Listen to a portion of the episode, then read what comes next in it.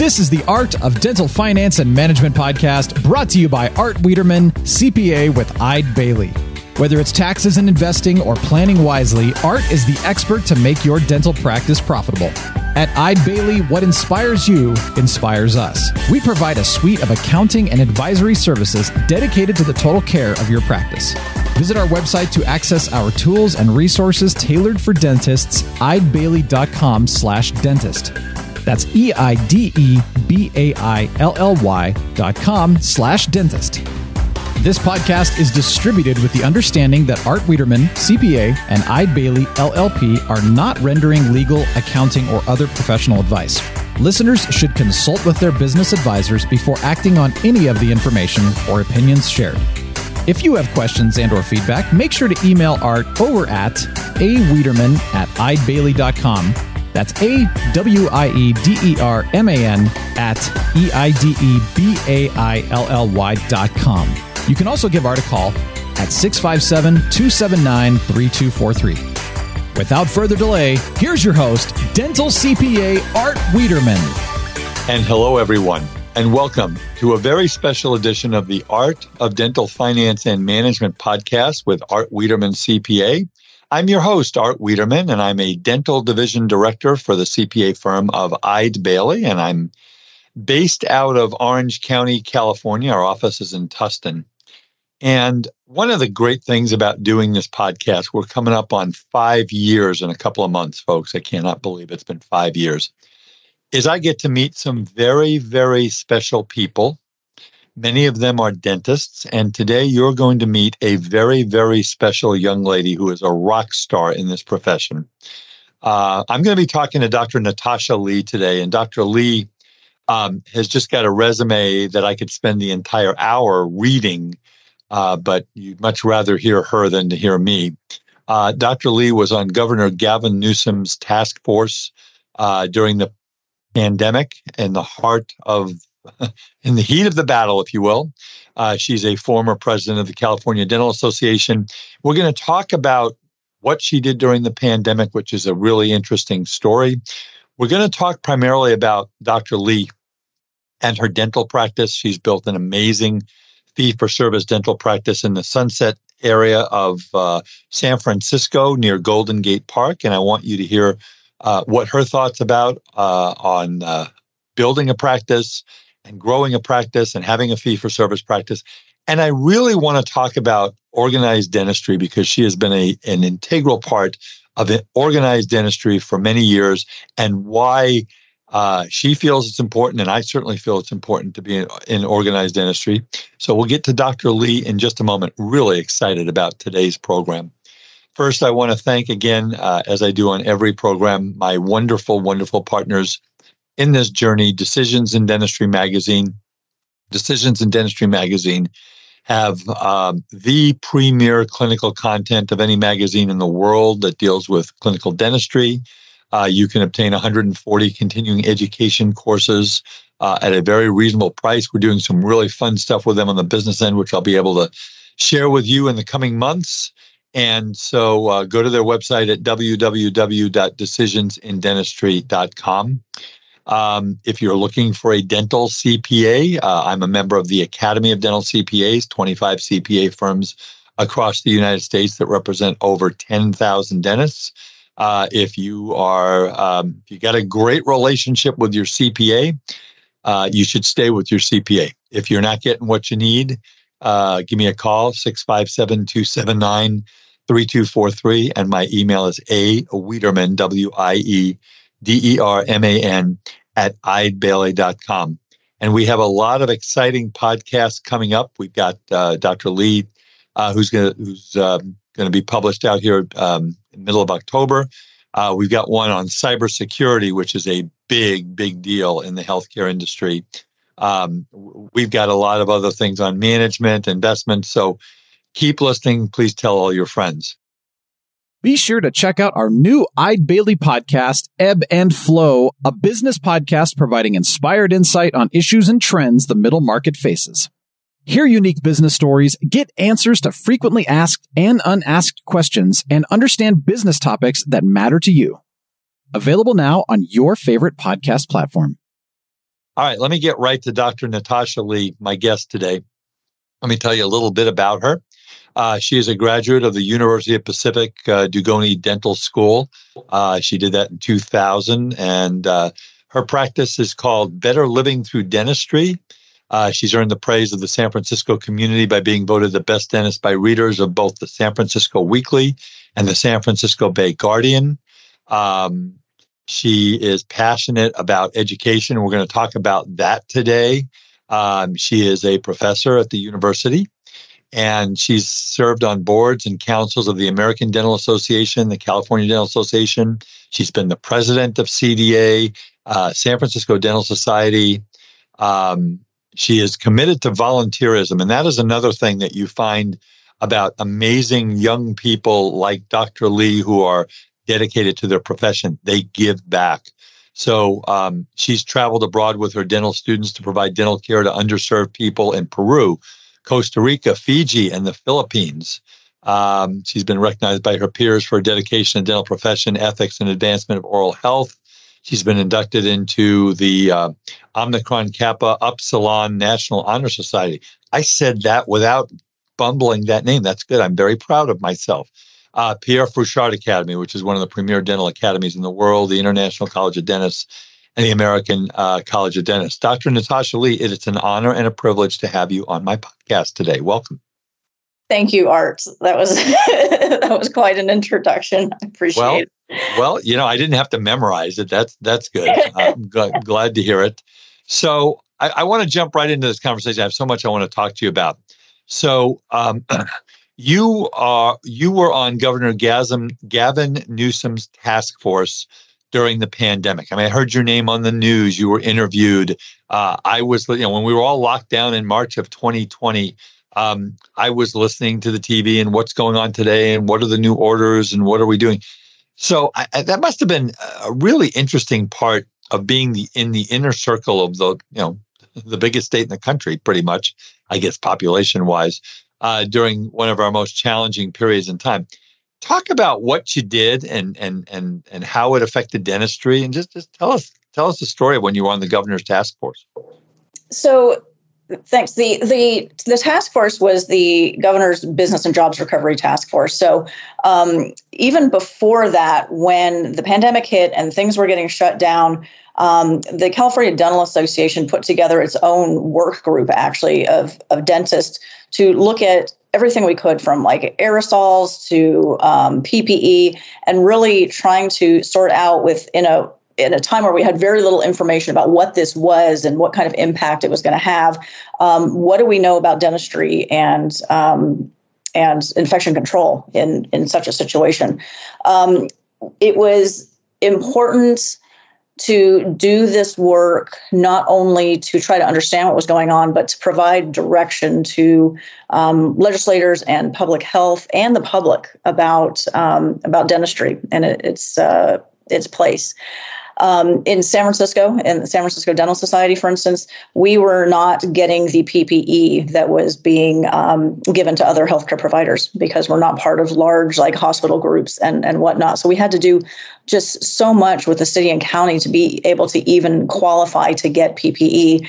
Um, we got to the point where we finally got PPE. I actually had to have one of my patients who um, had a truck and drivers go pick up the PPE from the city and county because they wouldn't let us disperse it on site there and then take it to a place where we were able to like get all of our dentist volunteers to dispense it to the dentists who were driving up in their cars and opening their trunks to put PPE in.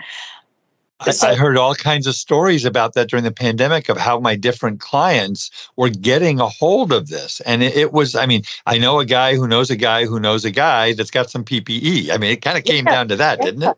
Yeah, and then you're wondering, okay, is this is this PPE really going to protect me? What is is this official PPE or not? Because there was so much like counterfeit um, stuff out there.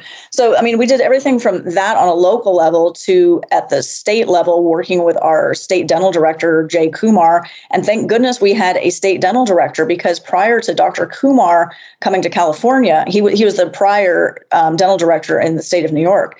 California didn't have a state dental director. So I can't even imagine what would have happened if the pandemic hit and we didn't even have someone in a role like that.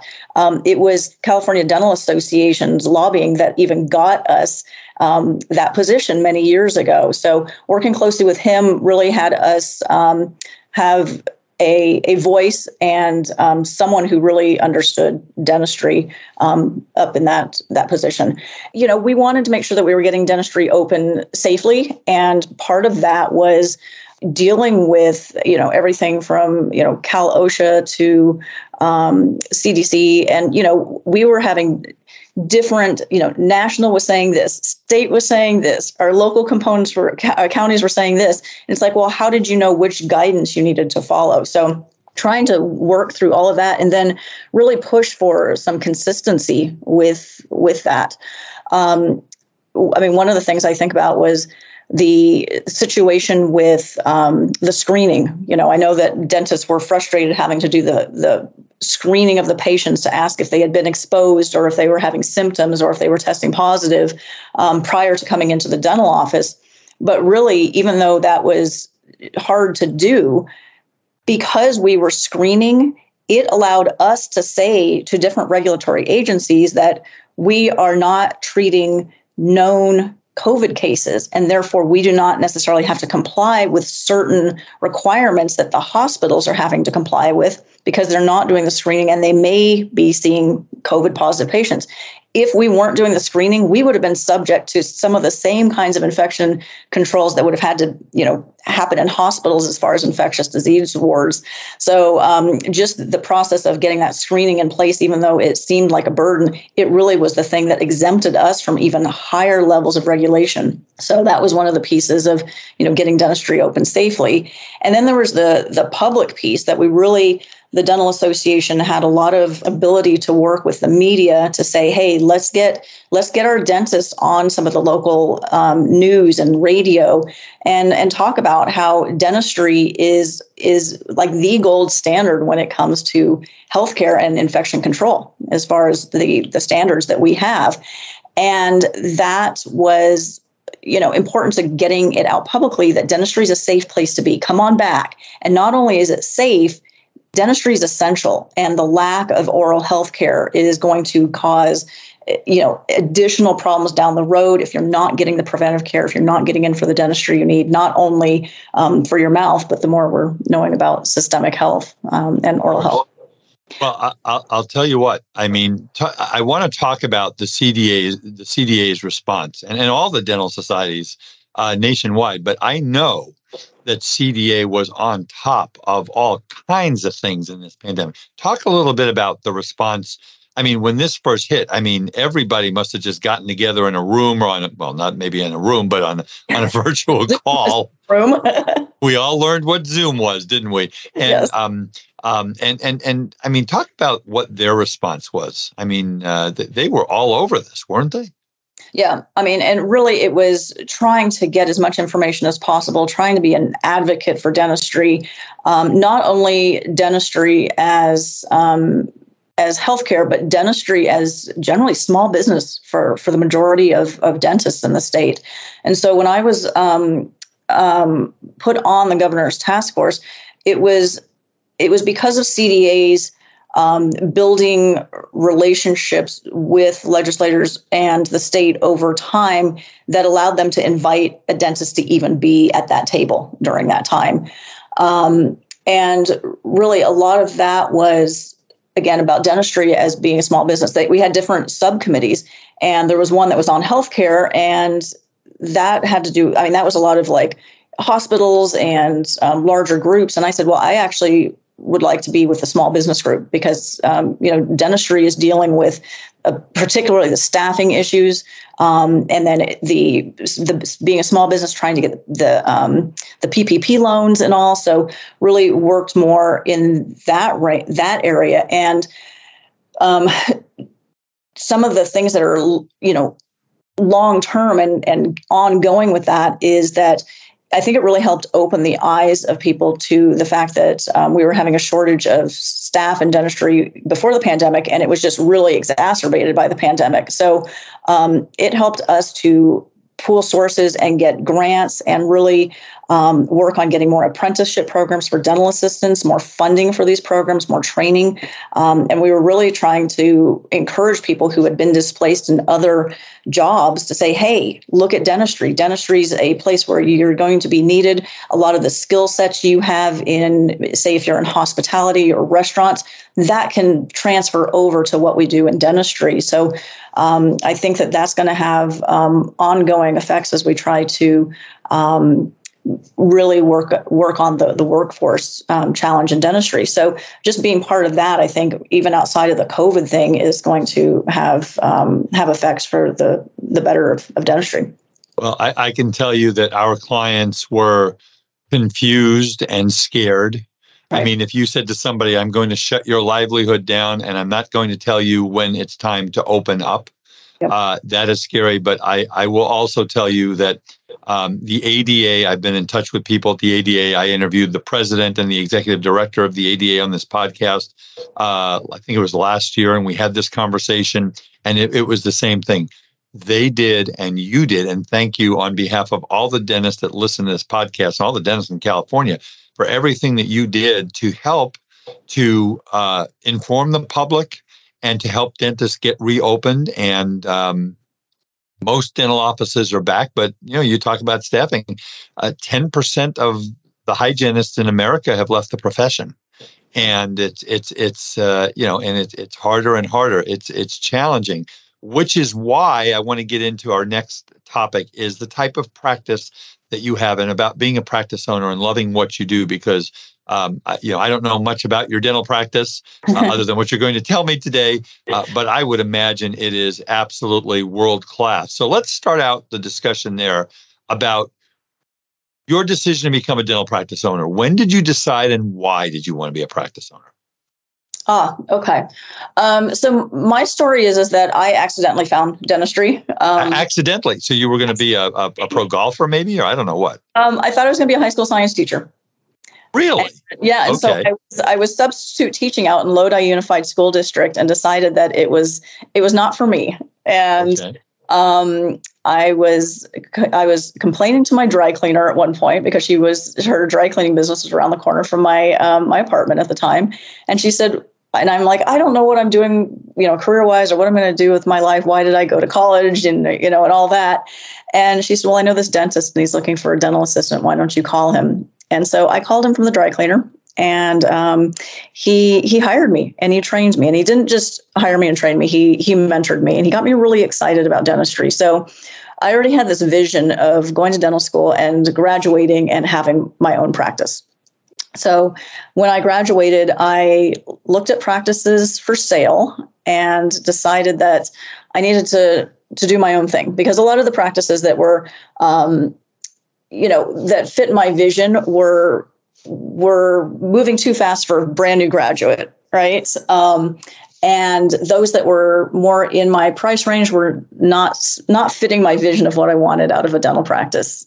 So, so, when you started looking for a dental practice, how many years out of dental school? You graduated in 2000. How many years out of dental school were you? I was pretty fresh out of dental school. I was oh. I was oh. months out of dental school. So um, I found an abandoned liquor store in my own neighborhood and um, demolished it and built a dental practice business plan. Hung my shingle with no patients other than my my family members. Um, oh, so you didn't buy a practice; you started one from scratch. Started from scratch. So, so, so, so the president of the CDA. So between a, a dry cleaner and a liquor store, that's how we got into the industry. I like that. I love the story. yes. I love the story. um, but you know, I I felt like okay, well, I went to private dental school. I had student loans. Um, I knew that in order to get ahead, the earlier I owned my own practice, the sooner I'd be able to get ahead and not live paycheck to paycheck as an associate.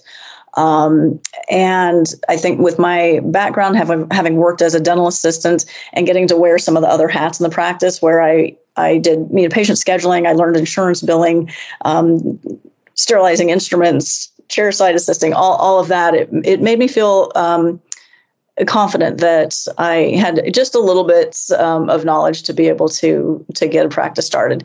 Um, it's still a small practice. It's a it's a bed bread and butter practice. It's general restorative, um, and you know I think a lot of times, especially lately, people are thinking like, oh, I want to have multiple practices and be you know bigger. Bigger is better, and my my strategy has really been to keep it um, keep it simple, keep it smaller, where the overhead is controlled, where it is based on relationships with patients, um, where it's a neighborhood dental office, and I have a team of consistent and, and loyal and amazing people who work with me, and um, it's just it's it's it's the the dream that I had of having my own dental practice, and it's that's it's become that. So, and it's a dream that a lot of people who listen to this podcast have and and I'm sure you walk into the the supermarket or, or the dry cleaner. Um, you go to the same dry cleaner. I don't know, but um, that's in Sacramento. But oh, that's in Sacramento. All right. Well, I hope you don't drive to Sacramento for your dry cleaning. But um, but but I'm sure that you walk around and you see your patients and they say hi and they give you hugs and they smile. Yep. And, yep. and and that's isn't that one of the things about dentistry is is and I say this and I say it over and over again on this podcast and in my lectures that I give uh, Dr. Lee, you, you guys are not about just fixing in people's teeth and putting in crowns. You're about a better life, a better relationship, a better self-esteem, total health. I mean, that that's why you went to dental school, right? Yeah, absolutely. I feel like a small town dentist in a city like San Francisco because I'm out in a neighborhood. And exactly that. I go into the hardware store and know the people who are working in the hardware store because they're patients and the restaurants and, you know, just going anywhere around around the neighborhood, I, I run into run into patients. And it's um, it's those those relationships that are that are important and make me feel like um, dentistry is just rewarding in, in lots of different ways. And, and doctors, if you want to own 30 practices, 50 practices, 100 practices, power to you. Exactly. But, yeah, and that, that that's that's the cool thing about living in this country is you can do pretty much what you want. But if, if you want to help people, this is the best profession to be in. I always say it's never been a better time to be a dentist. I want to ask you another question. Do you work with a coach or a mentor? Or did you have one? So I've always had mentors. I've never like hired a coach or anything. Um, but, right. but maybe I, a mentor. Yeah, absolutely. Um, I mean, th- this is reminding me. I had lunch with a former student about a week ago. Um, she had reached out to me. She graduated about a year ago, and she said, "Hey, Dr. Lee, I'm working in a practice for a dentist who is not on site, who just owns the practice, and I'm just working there." And she felt like she didn't have any sense of dental community. And she said, I don't have a mentor and I feel kind of lost. I don't even, I, I don't have anyone to, to kind of bounce ideas off of and, you know, and think about things with. So, um, I of course I'm going to have lunch with you. And so, you know, we got talking about ways that she can really become part of the dental community because that's really what she's wanting. She's wanting mentorship. So we talked about coming out to local you know, dental society events and um, different ways she can volunteer. I encouraged her even to consider teaching a day at the dental school because um, getting involved in organized dentistry and teaching, those were really places where I found my mentors and I had people to um, share ideas with, and it, it, made me feel less alone in it as a as a new graduate. Um, and we're all we're all here to help each other, and I think that that's part of why I give back to you know my students in teaching as well because I feel like people did that for me to help me with becoming successful, and I just want to you know give give that back. Yeah, you know, it's funny. I, I, mean, I don't know how well you knew Dr. Dugoni at the dental school. I'm assuming you knew him pretty well, right? Very well. So I was in Honolulu. I've, I do not know if I've told this story on the podcast. I might have told you this story. I was in Honolulu speaking at the ADA. I was sitting at breakfast with my wife, and I see a name tag, Arthur Dugoni, Pacific uh, University of Pacific School Dentistry, and I had never met him. I'd met his daughter Lisa, but I'd never met him. And I said, Dr. Dugoni, let me introduce myself. 45 minutes later, I hadn't even looked at my wife. She's sitting there eating her breakfast. I'm talking to this man, and he shook my hand, and it was just fascinating conversation. And yep. I'm surprised I'm still married after that uh, little incident. Uh, but she said, my wife, my wife Lynn said, so, so who is it? I said, that man is iconic in the world of dentistry. He is one of the most incredible human beings in our profession, and that's all I can tell you. You know, yep. um, did he have an influence on you too?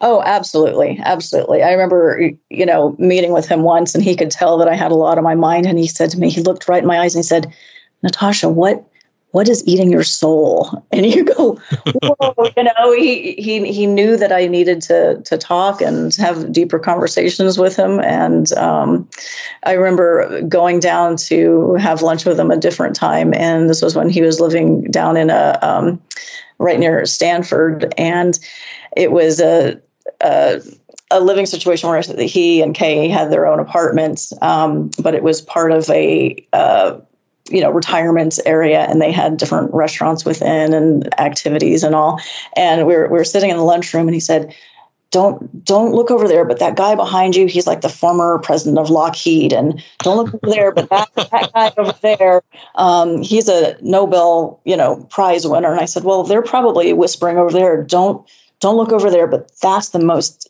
you know impressive man in dentistry.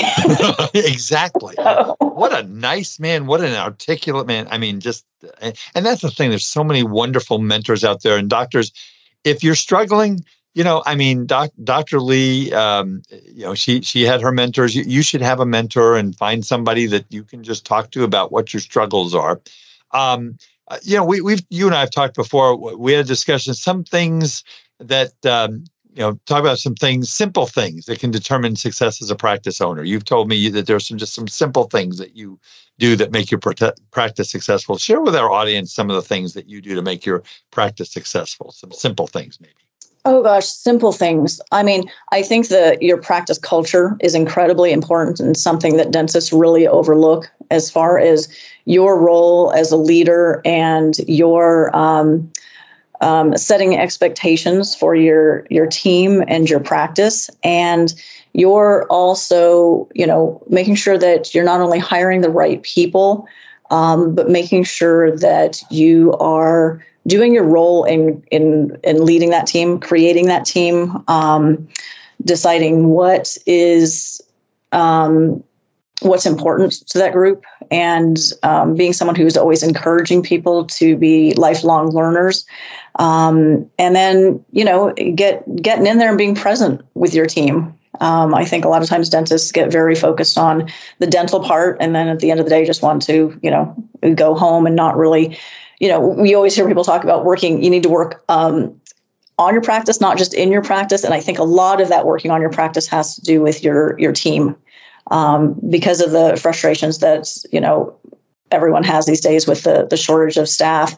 Um, it it really really I think can can make or break your your practice, and you know you have to you have to treat people like the the um, the gold that they are. You know, is yep. your practice run. I can't I can't do this without without my team. Um, so I think that's one thing, and then I think just just getting um, getting yourself educated as far as some of the, the business aspects of it. And I think a lot of dentists really don't like the business aspects of it, but um, and therefore just ignore it or kind of puts their put their heads in the sands. But there's there's so many basic things that that you can learn about running a practice. Um, you know, everything from just tracking your key um, performance indicators on a monthly basis so that you're measuring and monitoring different aspects of the practice to know where you need to make some some corrections and tweaks, where you need to focus things, um, and that's that's not um, you know a really difficult thing to track. Just a um, a basic set of key performance indicators and to manage accordingly. Um, and I think the other part is really I think dentists tend to get stuck in their own beliefs about their practices and um, often get frustrated with things and feel like, oh, well, these things are happening to me, and they feel like they don't have the control to make those changes. Um, and particularly with the way they run their practice, um, dental benefits challenges as well. Um, or getting you know caught up in the idea that they just have to produce more dentistry faster and that's that's the key to success because the, the key to success um, really has to do with relationship building um, with with your patients you are you are so spot on which leads me into the next conversation is you know this pandemic was the most horrible time three two or three years that, that we've experienced in our lifetimes and you talked to lots of dentists i talked to lots of dentists and Uh, unfortunately, there's a lot of dentists out there who don't love what they do and who go into the office every day and it's a grind and they're not happy. What do you, I mean? I, I can just tell you're a very just happy person, pleasure to be around. You must love what you do. I've got to imagine you love what you do. And and talk to the talk to my listeners who maybe don't love what they do. What do you say to them? Yeah. I mean, I feel like I'm very lucky to be one of these people who found a career doing something that I enjoy um, because I know that doesn't happen for everybody. And there are definitely going to be dentists who are going to, it's not going to be their passion, passion but it's going to be their career, and they're still going to go and um, take care of their patients and their, their team. And um, they can still focus on their business and at the end of the day you know have the work life balance they crave um, and then those are there's others who you know eat drink and, and, and breathe breathe dentistry right um, but I think that um, I think that a lot of times dentists get stuck. They feel um, that they can't change anything about their practice, and um, I I challenge them to think beyond that. That if you're not liking something about your practice or your career, there are things you can do so that you don't have to practice that way or be feel stuck in that. Um, if you're feeling that um, you are burdened by having to um, work super fast and not build those relationships with patients because of reimbursement issues. Um, you can change your relationship um, so that reimbursement is adequate you change your relationship with like dental benefits plans so that your reimbursement is adequate enough for you to slow down, take the time to do dentistry the way you want to do dentistry, and um, spend the time with your with your staff and your your patients the way that you intended uh, dentistry to be probably when you were thinking about it as a career choice. So, with that said, from what I understand, at one point in your practice, you were contracted with insurance plans, right? And then you're now a full 100% fee for service practice.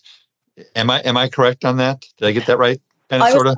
Yeah, I was contracted with one plan um, when I started, and about 10 i guess it's been about 10 years ago now i decided to drop that insurance um, contract um, that was at a time where that was at a time where I was needing some help in my practice. I was thinking about bringing an associate in because I was doing more with the dental association as far as going up the chairs towards presidency. And I, it, at that time, had I brought an associate in um, under the contract that I was with, it would have set up two different fee schedules in the practice. Um, I decided that instead of doing that and taking lower reimbursement, that I would do the opposite. I would not hire someone I would cancel the contract, which I assumed would downsize or right size my practice for the amount of time I had to spend, you know, in the practice. Um, and it it didn't actually take care of that that problem. I actually, after dropping the contract, stayed busy enough that I then needed to bring in an associate, um, which was great because I was able to bring in an associate without any contractual issues. We didn't have to have multiple fee schedules. Um, and the reimbursement was there that my um, associate didn't have to be concerned about how that would be impacting her uh, her compensation. Well, I am I am an advocate, as I would think that you are too, for the fee for service practice of dentistry. And the fact of the matter is, doctors, is that if you are looking at changing your relationship with insurance, you must have a practice. And Dr. Lee, I'd love to hear your comments on this. You must have a practice that is based on caring and trust. In other words, if your patients trust you, they will understand the decision that you make to change the relationship and, and potentially go out of network with an insurance plan or two or 10 or 20. So I'm assuming, doctor, that you, like you said, you thought you would lose a bunch of patients because you went off of that plan. But lo and behold, I'm assuming that these patients probably love coming to your office and seeing you and your team. And they probably stayed for the. I mean, you lost some, I'm sure. Nobody, nobody goes off of an insurance plan and doesn't lose some, but I'm guessing you didn't lose a lot. Well, the first thing I would say is that every dentist has to make an individual choice for themselves about whether to participate with contracts. We're um, we, in the eyes of the Federal Trade Commission, we're all considered um, competitors. So um, I do not advocate whatsoever anyone saying, "Oh, yes, we we all need to to get together and and make these decisions as a group." It really depends on your practice and what you're wanting out of your um, your your practice. And so that's that was the decision I made after crunching numbers. And so to me, the important part is the crunching numbers. And, and dentists, we don't like that generally. Um, we like the patient care, which is most of the time why we went into dentistry. But um, making those decisions to drop a contract is often an emotional one where you as a dentist you're a people pleaser you you don't want to upset any of your patients and so it becomes this a very emotional thing where you're like, I couldn't possibly do that because people will hate me or they will they will leave me and they'll be mad at me and and all of that. And so, you know, I had to look at it um, analytically and get out the calculator and say, okay, well, well, at that point, 55% of my practice was with this um, patients who had this particular plan, and so I thought, well, that's an awful big chunk. That's really kind of scary.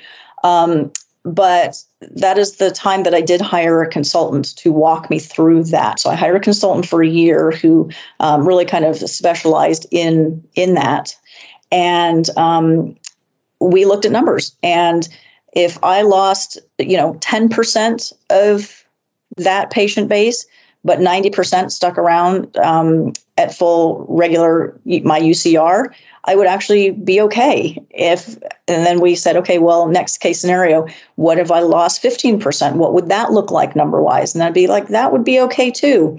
And then you get to the point where you go, okay, well, what percentage of the patients would I lose to, to still be hitting a break, even if the, if the large majority still stayed? And then you even crunch the numbers further to say, okay, even if I lost some patients and some, you know, profitability here, um, at what point do I get to the pain point where I don't think I can recover from this? And then when you like look at those numbers and work with a consultant who can get you through it in such a way that you're having heart to heart with your patients along the way and saying this is this is why this change is going to be occurring at this later point um, if patients are like you said loyal to you. They came to you not because you were on the list in the first place, but they came to you because of word of mouth, because they have friends and family who go there, because they um, have built a level of trust with you. Um, they they'll stick it out. And yeah, we did have some patients leave. Um, a number of those trickle back in too. Yes. Yes. Uh, but you know, I I anticipated losing about 15% of that patient um, group, and at the one year mark, I had lost 11%. Um, so that is it, amazing. That is really, know, really good. Um, so yeah, I, I think it can be done, but again, your practice has to be positioned in such a way. So if anyone is thinking about doing that down the road and their practice isn't positioned like where you have people coming to you because of um, word of mouth referrals versus um, you know being on the list or doing a lot of marketing um, you a, a dentist can work on getting their practice to that point and building those relationships. So when they do need to make that change you have a higher likelihood of your patients um, sticking with you. Well you're you're you're just so spot on. I mean you you and i i think our brains are connected today really. It's just i mean we we both think exactly the, the same way. You talked about numbers. Now you work with a dental specific cpa I do. Um, yeah, and um, I've known uh, your CPA Hayden Warhan at Thomas Doll for 35, probably 38 years. I think I met Hayden at CDA like in 1985, 86. And yeah. um, talk about why it's important to work w- with a dental specific CPA. Uh, yeah. what, what has that benefit been for you? Uh, Hayden, first of all, Hayden's been awesome. He's actually been my CPA for um, almost two decades now. I got to actually check the date. We might be having a 20 year anniversary to celebrate. yeah. um, he, I, I, so I, I course direct practice management um, and jurisprudence at UOP, and one of the messages I'm always sending to my students is that you have to you have to create the team that helps you with your practice, and that team is going to include a CPA.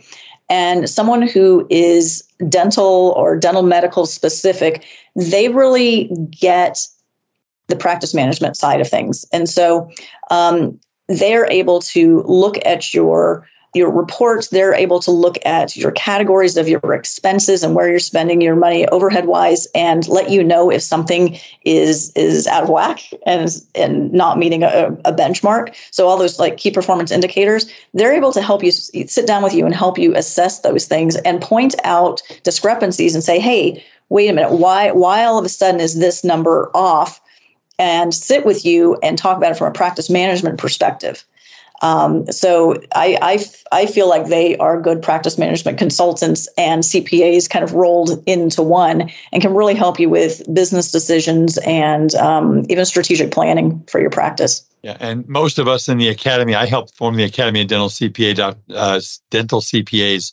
Uh, 20, 22 years ago, we were over, uh, there were nine of us in a room with two water pitchers in uh, Scottsdale, Arizona, right uh, after the uh, 9/11 terrorist attacks. It was like a month or two after that, I think.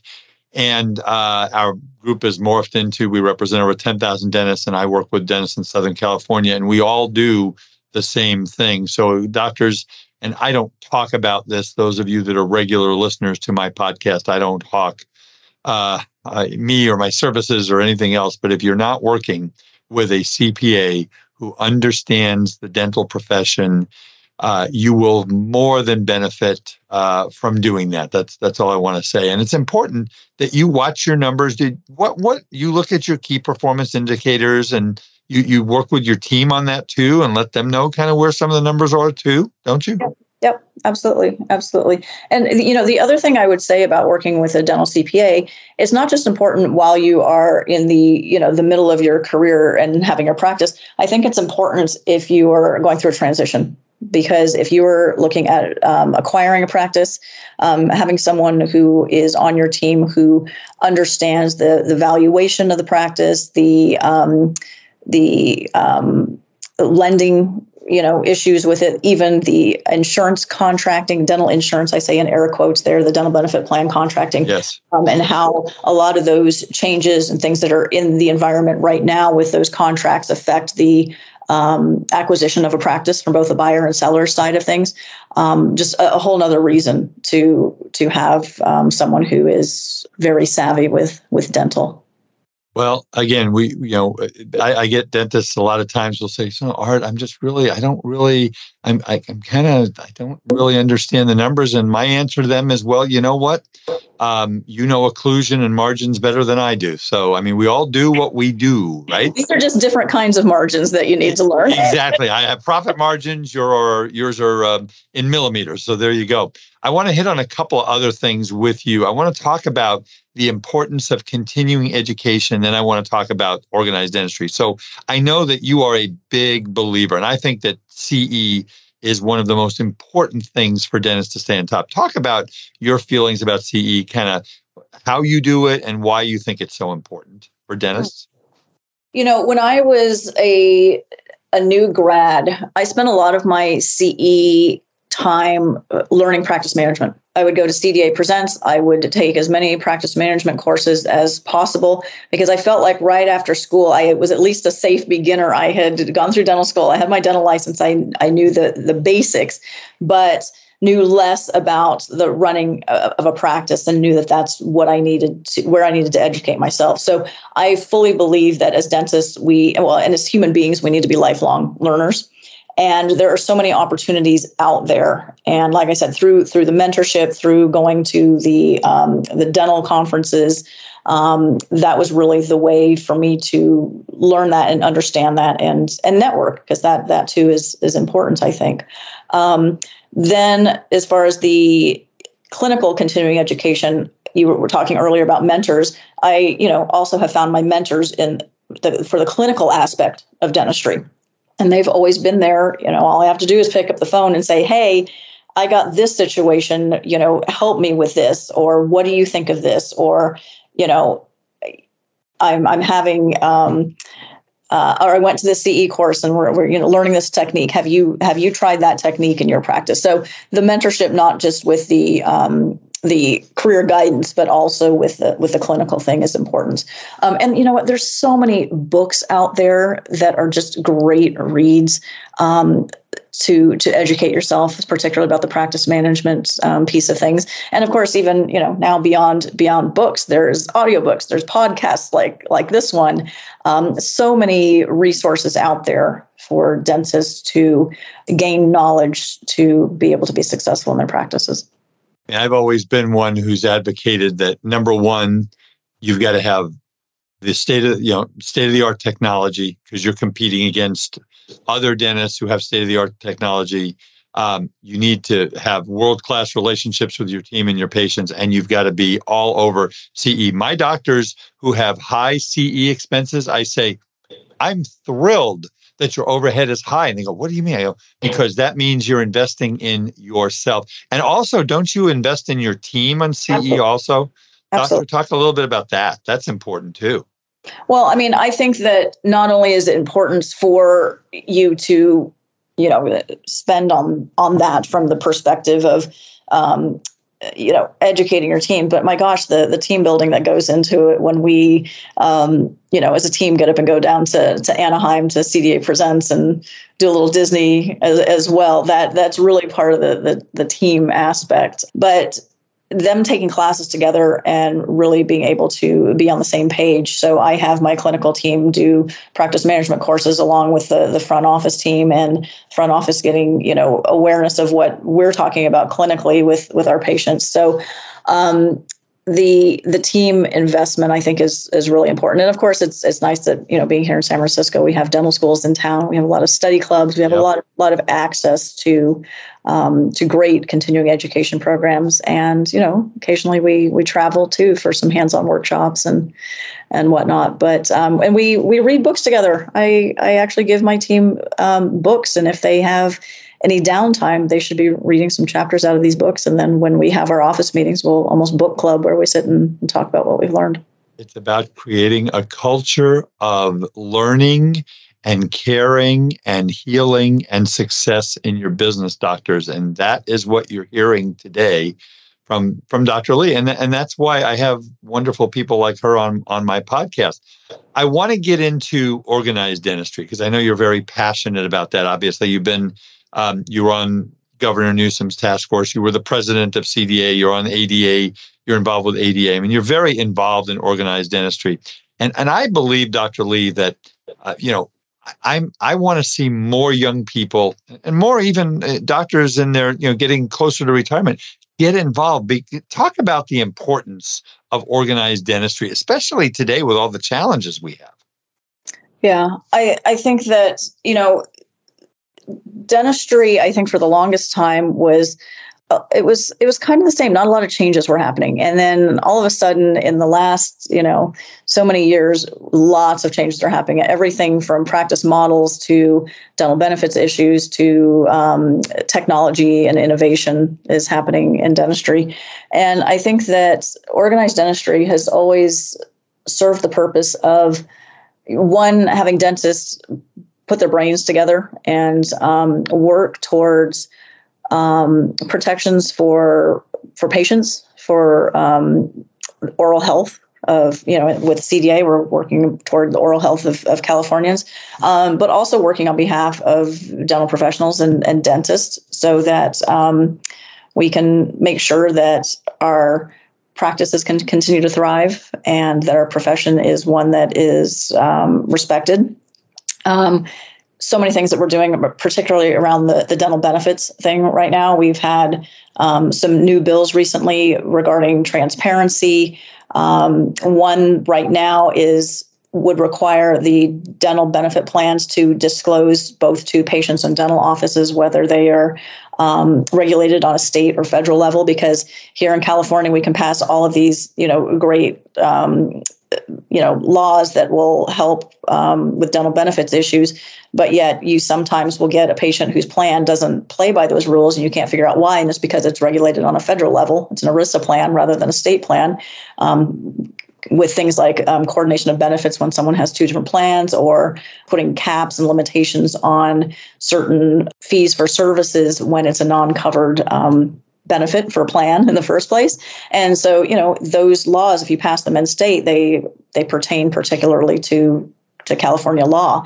Um, but this this bill will make it more transparent as to which which uh, who, who they're regulated by and what rules they have to play by.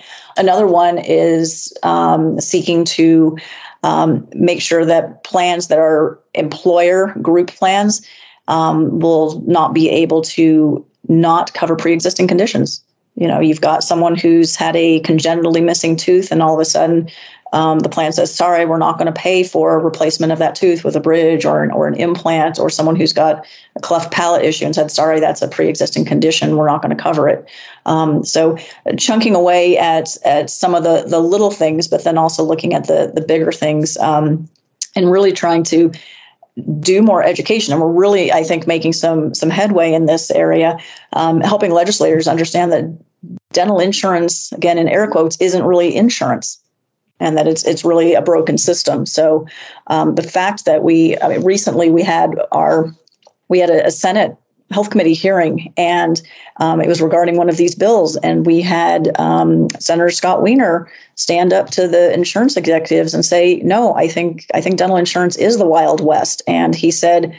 Um, he said that he believes that even um, even good dental insurance or even good dental insurance is bad is the thing he said so, you know, that, that we're actually, we've been building these relationships, ex- explaining this to them, and to hear them now testify and say these things is like, okay, we're, we're getting to the point where we're going to be able to make more more headway in this. And I heard I heard that testimony, and it and you're absolutely right. I mean the the maximums on insurance today are virtually the same as they were 60 years ago. It's crazy and and but but if you, doctors if if you don't get involved and fight for your profession nobody else is going to do it for you. Uh, i mean dr lee is going to do it for you and cda but you know i have learned so much about cda in the past five years. Um, i work with uh, matt nelson and katie fernelli over there who are just awesome awesome awesome people and and all the things that they do and all the services that not only California but all of your state dental societies and your local component dental societies have. So doctors reach out to them, find out how you can get involved. And and uh, you know again and and Dr. Lee, what has been the benefit to you personally and professionally of being involved in organized dentistry?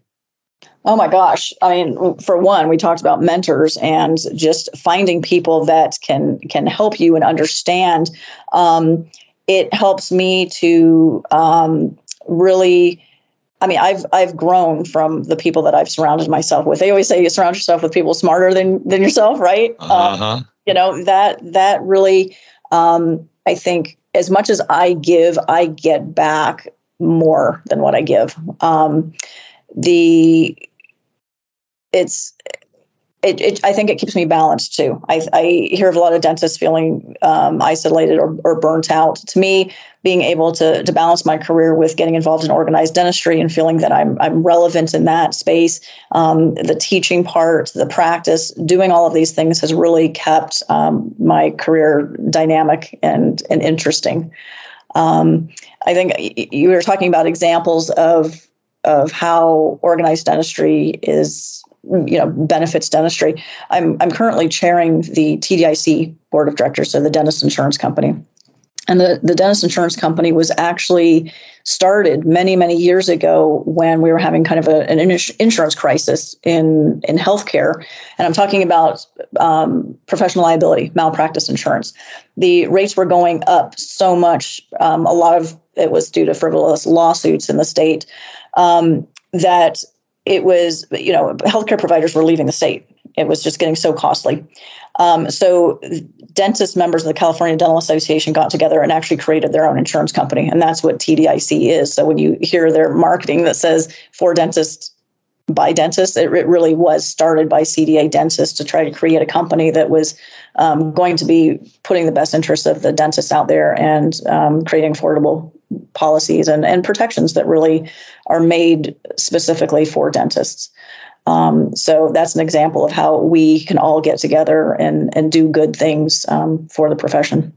So let's put a bow on this. This is this is I can't tell you how much fun. I mean, other than on a golf course and a fly fishing stream, this is as much fun as I have. Of course, I surround myself, Dr. Lee, with people who have a lower handicap on the golf course that I do and can help me to shape my shots better. But that that's me. I mean, you do you, I'll do me, okay, right? so so let me end this with the, with this question. I mean, I always say in my lectures, I mentioned this earlier, that I don't think it's ever been a better time to be a dentist. Um, where do you see this profession going in the next five to ten years? What are you excited about? What what, do you? I mean, you're you're, you're going to be a dentist for a while, um, and um, you know, uh, what, what are you excited about? What do you think is going to happen in the next five to ten years? That's just going to make it even better. Oh my gosh, um, I think it's a great time to be a dentist. Um, you know, particularly for my my students right now, I tell them that you know, as far as the opportunities, there the the things the different things you can do with your career as a dentist right now are are just growing. I mean as far as the different types of practices the different models um, of of dental practice um, the innovation that's going on. I mean when i was in dental school we we you know didn't know about scanning things and i i scan and mill things now in my practice. We've got right things going on with 3D printing. It's, it'll be very curious to see where AI takes us. Um, yeah. Dentistry. Um, I think that um, I have people say, well, do you think the traditional model of dentistry is going away and it's all going to be large groups? And I don't think that's the case. I think that no are definitely we're seeing trends towards more consolidation but i also think that there's going to be uh, always a segment of the population who's looking for that kind of relationship with their healthcare providers. And i think that um, we're going to continue to have um, traditional practices thrive in it with all other practice models out there um, and so I feel like there's still lots of opportunity there to be an entrepreneur in dentistry. Yes, yes. Uh, I think that we have had a good number of um, dentists who liked practicing longer and have, but have, you know, now getting through the pandemic and um, through the economic challenges of the last decade have decided it's time to to step back. And so I think that um, telling my my new graduates and students that they're going to have lots of opportunities as far as um, practices available to them to go into, to to acquire, to um, find mentors um, in those practices. And so I, th- I think it's a good time. For, I think I agree. And and the fact is is is again, doctors, you you know, and I, I again I'll repeat myself like I do incessantly. When I help a doctor transition his or her practice, I always say to them when we do the closing of the practice, I say, Doctor, I want to congratulate you on, say, 42 years of practice. Dr. Lee, I want to congratulate you on 42 years of practice. And I want you to think about the thousands of people that you have changed their lives for the better. And that's your legacy. I mean, your legacy, Dr. Lee, is not only what you're doing for your patients, but what you're doing for your profession. And, God bless you for everything that you've done to help the dentists in California and in the country. Uh, but, but, but, you know, doctors, that is what you do. Dentists are some of the most some of the wonderful, kind human beings I've ever met. I've had opportunities to refer uh, some of my friends to some dentists in their areas, and, and I just hear what they say about them. So it's it's just a wonderful profession. So if there's something going on out there with you that you're not happy, or you you know you, you throw up before you go to work every day, or you don't want to see this team member, like Dr. Lee said, you can always always change what you're doing. And we talk about the definition of insanity is doing the same thing over and over again and expecting a different result. So, Dr. Natasha Lee, you are golden. Thank you so much for taking the time. I just have so much fun talking to wonderful people like you. And please keep doing what you're doing to help your colleagues and help your profession and to help your patients. And hang, hang with me if you would while I take my podcast out for today, if you would. Okay, so, keep doing what you're doing as well to help the profession and all well, of the out there. So thank you. Well, you're very kind, and it's really enjoyable to, to do that. So, uh, doctors, again, I want to thank you for the honor and the privilege of your time. And I, I, really do hope that the information that we're providing on this podcast is is helpful to you in your practice. And it's a, you know, these podcasts, whether it's my podcast or somebody else's podcast, are a call to action. And if I can get one of you today to listen to what the the conversation that Dr. Natasha Lee and I had uh, about making your practice better and getting involved in your profession and, and, and just making making your life better than, than I've done my job. Uh, I want to thank again Decisions in Dentistry Magazine, 140 continuing education courses um, uh, for one very reasonable price. Go to their website, www.decisionsindentistry.com. I forgot to mention, I should have mentioned this earlier. I just had an article published a couple months ago, uh, by the time this airs, um, in the Journal of the California Dental Association on their online journal on retirement planning. So please go on there and, and read that. It's a real comprehensive. Uh, we actually have a case study about Dr. and Mrs. Wiederman and how they're going to retire, which is a whole nother conversation we we will continue to have. And again, if you're not happy with your CPA relationship, uh, my number is 657 279 3243. Uh, a Wiederman, W I E D E R M A N, at eidebailly.com in different parts of the country. We have the Academy of Dental CPAs, www.adcpa.org. Dr. Natasha Lee, thank you so much for your time today. Great. Thanks. Thanks, Art. All right. And uh, to everyone, thank you again for the honor and privilege of your time of listening to my podcast. And with that, we will call it a podcast. That's it for this edition of the Art of Dental Finance and Management with Art Wiederman, CPA. We'll see you next time. Bye bye. Thank you for listening to today's episode of the Art of Dental Finance and Management podcast. Be sure to subscribe wherever you listen to podcasts so you never miss an episode. The Art of Dental Finance and Management podcast is produced by Eide Bailly in partnership with Art Wiederman, CPA, Decisions in Dentistry Magazine, and the Academy of Dental CPAs. For audience questions and feedback, email Art Wiederman, a Wiederman at eidebailly.com. That's A W I E D E R M A N at E I D E B A I L L Y dot com or you may call Art at 657 279 3243.